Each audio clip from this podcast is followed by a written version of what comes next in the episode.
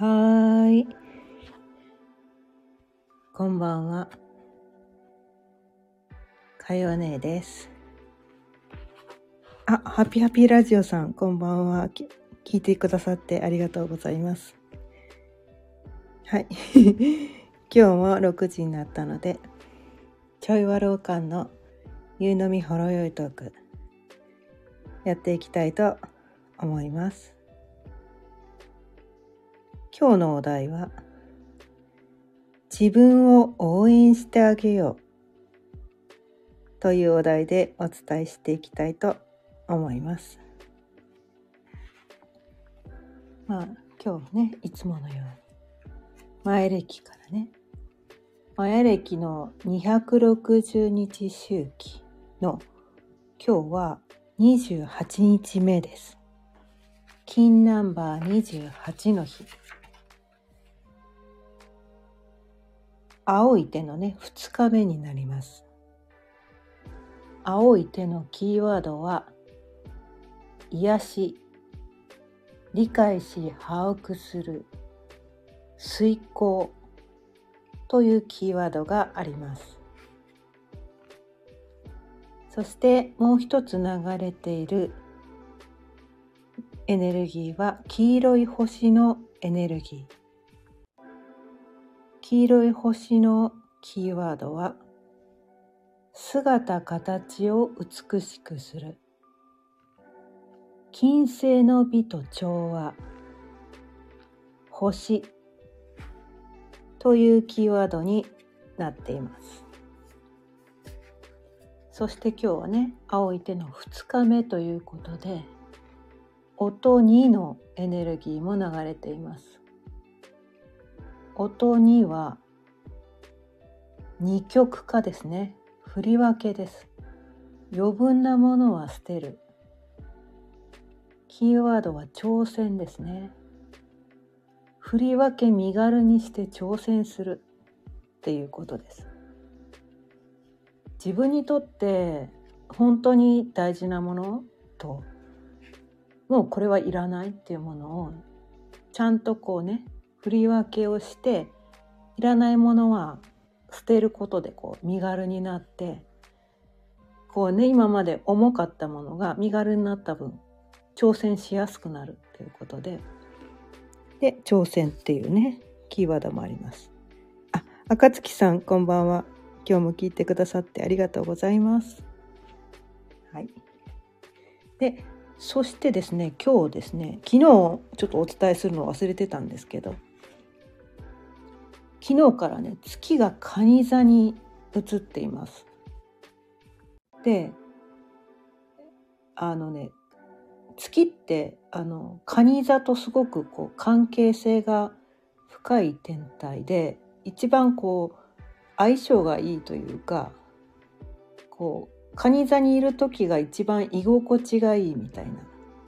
なんかそんな感じ、うん、すごくこうね相性がいい星座になります。ただね月っていうのはこう心とか体とかねなんかそういうところをこう司る天体だからちょっとねいつもよりこう感情がセンシティブになるっていうかね敏感になるっていうか感情的になりやすかったりとか体もねちょっと繊細になっちゃったりとかなんかそういう風になりやすいのでいつもよりちょっとねこう繊細になってるぞと、まあ、明日くらいまでね。明日丸一日ぐらいまでは月が蟹座にあるのでちょっとね心とかがこう揺れやすいっていうのかな、うん、感情が不安定になりやすかったりちょっと体調がねちょっとこう揺れやすかったりとかなんかそういう風にしやすい時期だったりもするのでちょっとあまり無理はしない感じでであの感情が揺れてもあ月が蟹座にあるから揺れちゃうのねっていうことで必要以上にねこうその揺れてることに対してこう悩んだりしなくてもいいと思います。はい、で蟹座が支配する体の部位っていうのが胸とか消化器官ですね。消化器官。まあ胃とか腸とか。特に胃みたいですね。胃が関係が深い。なのでこうね感情がセンシティブになるとやっぱりこう胃がねシクシクしたりとか胃にこう負担が来たりとかするので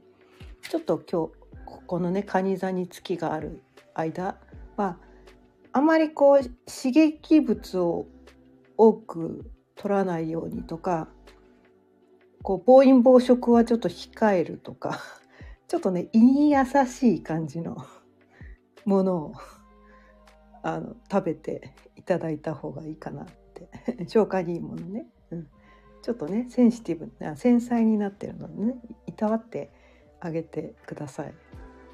で胸もね関係するのでまあバストケアみたいなね。そんなことをしてあげてもいいのかなみたいな。そんな日になってます今日明日くらいまでね。うん、でまあ連日お伝えしているカバラ生命の木のね。月のリズムで行うワーク22日間のワークの今日は12日目になります。でこれはねタロットカードの大アルカナっていうのと毎回ね、ま、毎日毎日そのカードのテーマをやっていくっていうそういうワークなんですけどまあタロットカードはね0から始まるから今日は12日目ということで11番のカード力のカードですね。うん、でこれはねまああのタロットね知ってる人は知ってるかもしれないけど知らない人のためにお伝えするとこう女性がライオンと共にいるんですね。でライオンって普通こう人を襲いそうな怖い存在じゃないですか。でもライオンがねそばにこう優しく寄り添っててどっちかっていうとこう飼い犬のように、ね、飼い犬と主人のようにすごいなんかこうねお互いこう信頼関係が結ばれてるみたいな感じでそばに寄り添ってるなんかそういう感じの絵なんですね。でこれってどういうことなのかっていうとライオンっていうのは多分ね自分の感情なのかなって思うんですね。うん、感情。感情ってほら暴れるじゃないですか。何かこうね何かこう不測の事態とかなんか自分の思い通りになれないことがあったりすると暴れるものですよね。うんでその感情を自分自身がね感情まあ思考なのかうんこうその思考と感情とねもう一つね上の存在があると思ってて 私はね、うん、これちょっとスピリチュアルっぽい考え方なんだけど私っていうのと思考っていうのと感情っていうのは別々なんですよね。でこれヨガの考え方にもあるんですけど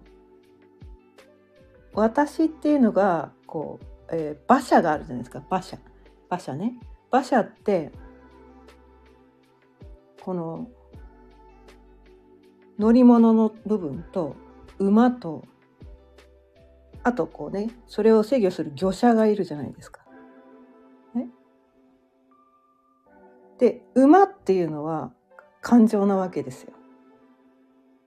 感情ね。でで業者っていうのが多分私なのかな。で乗り物は思考なのかなみたいな。で私が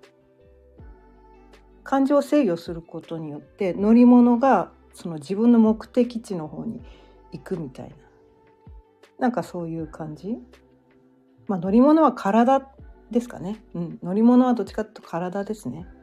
うん、乗り物は体。感情は馬。だから魚者が思考なのかな、うん、でもそのその魚者すらもコントロールしてるのが私みたいな。なんかそんな感じかな。そう。なんかそういうところでこうなんかこうまあ馬車で言うとお馬さんを制御してる。このねタロットカードで言うとこのライオンをね手なずけてる。なんかそういう状態にあるっていうのがその力のカード力のカードっていうとすごいなんかこう力でねじ伏せてる感じって思いがちなんだけどそうじゃないんですよね。こうねヨガヨガってね力任せにやるポーズを力任せにやるとうまくできないんですよね。気持ちよくない？自分のね思考と体を制御してこうね何て言うのかな制御を手放した先にあるものがヨガだったりするんですよね。ちょっとこれはねあのね や体験しないと分かんないんだけどそうなんかそのヨガの状態がこの力のカードなのかなと思って自分が確かにこうねあの人生をね生きてるんだけどどっちかっていうとこう目に見えない何かにこう宇宙の力みたいなものにこう身を委ねて完全に信頼しきってただ息をしてる。無理に体のどこにも無理な力が入っていないけれども自分の体がうまく制御できてるみたいな。多分その状態がヨガで美しいポーズが取れてる状態なんですね。無理やりこうポーズを取ろうとするとなんか美しくないんですよ。なんかめっちゃ力入ってるしみたいな。で本人も気持ちよくない。で辛いみたいな。きつい辛いみたいな。で本当にだからいい感じにポーズが入れたこのね力のカードの状態の時っていうのがなんか一番心地のよくて安定して心地がよくてでも脱力してるわけじゃないんですよ。脱力は全然してないんですね。力は入ってるんだけどフローフローに乗ってるみたいな。なんかそんな感じの状態、うん、そういうのがね今日のエネルギーだと言われております。あ、新朝さん、こんばんは。今日も聞いてくださってありがとうございます。ということでね、今日の本題は自分を応援してあげようというお題なんですけど、なぜね、今日ね、このお題にしたのかっていうと、このね、カバラ生命の木のね月のリズムで行うワーク22日間のねこのねこれを始める前ねタロットカードのゼロの愚者の日にこのねこの22日間どういう意図を持って過ごすかっていうのに対して10項目のねこうね項目別にねこう自分がなどういう意図を持って何をやるのかみたいなのをこうね項目別にね書く欄があってそれをね書いたんですね。でそれがね「生命の木」っていうね10個のね10個のテーマがあってまあセフィラーっていう言い方するんですけどそれがねそれぞれ先生術でいう天体がね役割を持ってるそれぞれねそのテーマごとに。で一番は一番最初に書いたテーマは22日後にどういう気持ちがあなたは欲しいですかっていうところから始まってでその次に書いたのがじゃあそのためにあなたはどういうことを取り組みますかっていうことを書いてでそれをやったらあなたはどんな未来を手に入れるんですか？みたいな。のをね次に書いて。その次にやったのがじゃあそのためにあなたは何にフォーカスをするんですか？っていうのを書いて。でその次にこのワークのテーマこの22時間のワークのテーマっていうのを書いてでその次がじゃあそれらをねやるために具体的な to do リストを書いてで次にそのためにお金や時間をどう使いますかっていうのを書いてでその次に書いたのがそれらをやる動機は何ですか？それは欲望的なものですね。どういう欲望をもとにあなたはそれをやるんですか？っていうのね欲望を明確にした。動機を明確にした。やっぱね欲望大事なんですよ人間。私たちね。欲望がないと欲望はダメって欲望を封印してるとうまくね活動できないんですよね、うん、だから欲望もちゃんと見てあげる。あこういう欲望が私にはあるのねと。でその次にやったことがなんかねメリットですね。それで得ら得られるメリットみたいな。これをやることで得られるメリット。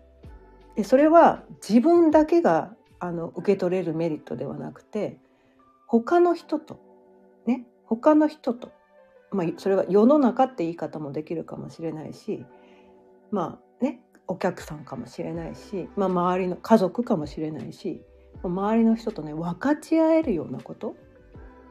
それでどんなことが他の人とね自分だけじゃなく他の人とどんなことが分かち合いますかみたいなそんなテーマがあってで最後に来たのがねこれが今日のお題。そのためにでもそれをする時になんかこう自分の中でこう足かせとなっているものがありませんかみたいな、まあ、デメリットというか目標を掲げるんだけど私ってこういう時についこう行動が止まっちゃうよなとかこれをやるためにこうネックになっているなんかこう自分の思い込みとかなんかそういうことをねリストアップするんですね。私はいつも目標達成できない時どんなデメリットがあったかみたいなデメリットっていうかねなんかどんな理由でこう成し遂げられなかったのかみたいなで途中で行動が止まっちゃうとかそもそも行動できないとかそもそもやる気にならないとかなんかそういうことですよ。そういうことをリストアップしたんですね。する項目があって。そのリストアップをしたわけなんですよ。でじゃあじゃあこのワークをやるために自分でそれに対してどんな応援ができるかっていうことまでこのワークはね書かせてくれたんですね。どうしたら私は動けるようになるのかその工夫を考えてみようそそどうすれば私は動けるようになるのかとかなどういう問題をクリアすればそれができるようになるのかとかなんか結構それね思い込みだったりするからでそういう時は何て言うのかなそもそも初心を忘れてるとか何のためにやってるのかとかなんかねそういうこと、うん、でその中にはこう動けない自分を責めちゃったりするかもしれないけどそれすらも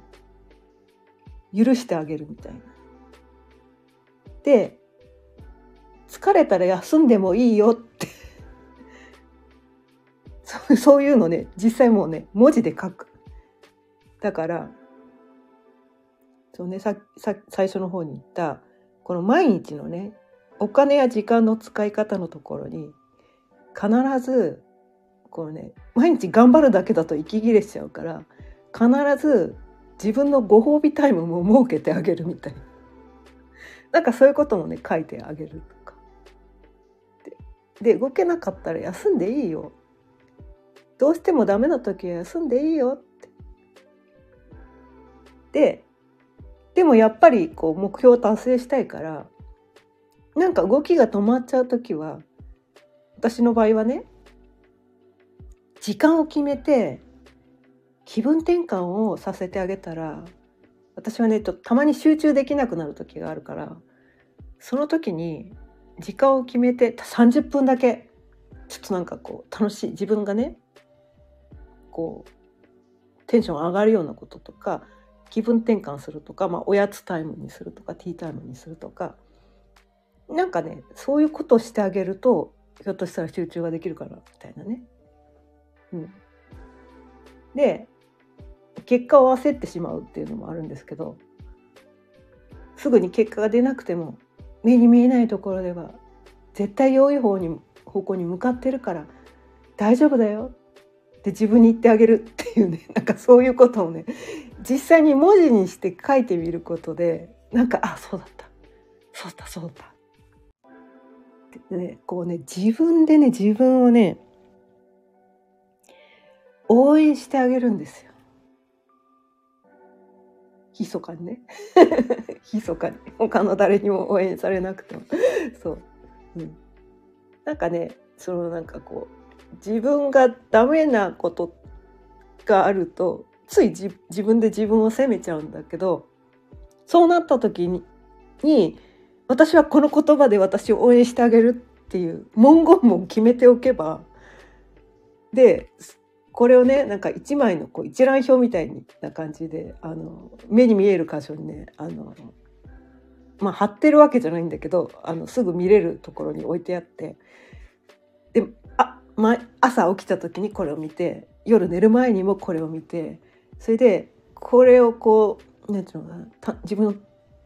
中にそうだった。こここれをやるんだった。私はこれをねこの22日間でやるのよって言ってその感覚のまま眠りにつくみたいなね。それを朝晩やるみたいな。ちょっとなんかたまに忘れる時あるんだけど。でもねあのねこれねすごいいいんですよ。これをやるとなんかね気分が途中で落ちそうになってもあそうだった。私はこういうことでこのワークを始めたんだったっていうのをね思い出せてすごいねめちゃめちゃいいのでもしねあの今何か新しく始めようとかね今何かこう始めてる途中とかこれから何かやろうとか思ってる人はこうね全部ねこのね10項目全部めちゃめちゃおすすめなんだけど特に私はねこのね一番最後の自分を応援すること。これがね今まですごい私ねいろんなこうセミナーとかなんかいっぱい受けてきているんだけどそれではねこう似たようなことをねなんかこう目標設定みたいなねなんかこう一日のスケジューリングをするとかなんかそういうのは to do リストとかねそういうのはね今までもあったんですよ。ねフォーカスポイントとかもあった。でもこの最後の応援することこの項目を初めて知ってこれすごいこれやばいと思ってこれがあるのがすごく今回ねテンションが全く下がらずにできてるとか思って。これはぜひ皆さんにもね知っていただきたいと思って、うん、自分で自分を応援してあげる、うん、だからそれは別になんか「頑張れ!」っていうことだと違うんだよね。どっちかっていうと何ていうのかな。自分に寄り添ってあげるみたいな意味合いが強いかなこれに関しては。うん、でもそれも応援なんですよね。なんかこうもうもうダメ動けないもうやりたくないって思ってる時に「頑張れ!」って言われたら辛いだけじゃないですか。ね、うん、そうじゃなくて、うん、どうしたら頑張れるかなって言って自分にこう寄り添ってあげる。うん、どうしたらまあ無理して頑張る必要はないんだけど、うん、休んでもいいよって言ってあげたりとかどうしたらそのねやりたいと思ってることをちゃんとね続けることができるのか？っていうのがその気分転換だったりね。その今日これあね？今日のそのねノルマみたいなものが終わったら必ずこの美味しいものを食べるでもいいし人によってね、うん。まあ、私の場合はね5時5時過ぎたらこう一杯飲んであのこのねほろ酔いトークのね 準備をしてちょっとほろ酔い気分になってそれでね今日は何をお伝えしようかななんてねそういうのもね結構ね、うん、楽しみだったりするんですけど。なんかねそんな感じで自分を応援するっていうのはこう叱咤激励っていうことではなくどうしたらねこう自分が気持ちよくこう動けるのか楽しくそれができるようになるのかっていうことを考えてあげる？あげてそれそういうことってすぐ忘れちゃうから紙に書いていつでも見えるようなところに置いとく。うん、まあスマホのねメモに書いとくんでもいいですよ。うん、それでもいいと思います。うん、あとはねあのなんだろう。アラームをセットして なんかそこにねなんかアラームってスマホのアラームって結構あの機種によって違うのかもしれないけど iPhone はねちょっとねメモ書きがみたいなのができたりするんです。タイトルっていうのかな、うん、タイトルっていうのが付けられるようになってたなってるからそういうところで忘れそうになるからアラームにこうあらかじめ入力していて毎日何時になったら それがね目に入るようにするとかねなんかいろんな工夫ができるんですよ。でつい頑張りすぎちゃう人はアラームにね あの休んでもいいよアラームをセットしとくとかね。あのね頑張りすぎると続かないからね。そう。応援するっていうとね頑張れ頑張れっていうのがね応援だと思いがちなんだけど必ずしもそれが本当に自分ねそのなんていうのいい結果に結びつくとは限らないからね。あの頑張れって言われた方があの気分が乗る人は頑張れって自分にね言ってあげればいいと思うんだけど私は散々ねあの今まで頑張り続ける50年以上頑張り続ける人間でもう頑張るのはもう嫌だもう頑張るのやめたって もう手放したいって思ってでも気が付くとつい頑張っちゃってるから私の場合はねすぐついなんかね肩に力が入ってめっちゃ頑張ってるからああいかんいかん。手放そう。頑張りを手放そう。緩まろう。みたいな。私はそっち系の人なのでこそれ人それぞれね。こうなんていうかな。持って生まれた性質によって、まあ、どっちがいいかっていうのはね自分で考えてもらって。自分が心地よくなんかそのね目標に迎える方法っていうのをそれぞれ皆さんがねご自由に考えてもらって、うん、でやってみるとすごくねこんなことえこんなちょっとのことでこんなに気持ちが変わるんだっていうのね日々日々私はね驚いてるんですこんななんかこう紙に汚い字でこうメモっただけそれを見見てるだけなのにたったそれだけのことですごく私は毎日救われてるんですよ。ああそうだったあそうだった。そうそう。みたいな感じでね。自分に毎日応援されて励まされて。どっちかっていうとこう自分を責めずにねこう一日に何時間か休休もうみたいな。そんな感じのなんだけどね私はね。そんな感じで癒され癒されてる。癒されてる方かなこっちはな。私の場合はな。そう、うん、自分自分の癒しメッセージで癒されてる。だからおおこれがおそういう応援もあるってことです、うん、そう頑張りすぎちゃう人は自分を癒すメッセージですね。そう。そっちが大事かもしれない、うん、でつい怠けすぎちゃう人は応援する方の動けるような方のメッセージ、うん、そっちがいいかもしれないね。うん、そんな感じで、まあ、自分で自分を癒してあげたり自分で自分を応援してあげたりしてこう毎日ね気持ちよく過ごしていただければいいのかなと思って今日はこのお題でお伝えしてみました。ということで今日も30分過ぎたのでそろそろ終わりにしていきたいと思います。今日も聞いてくださってありがとうございました。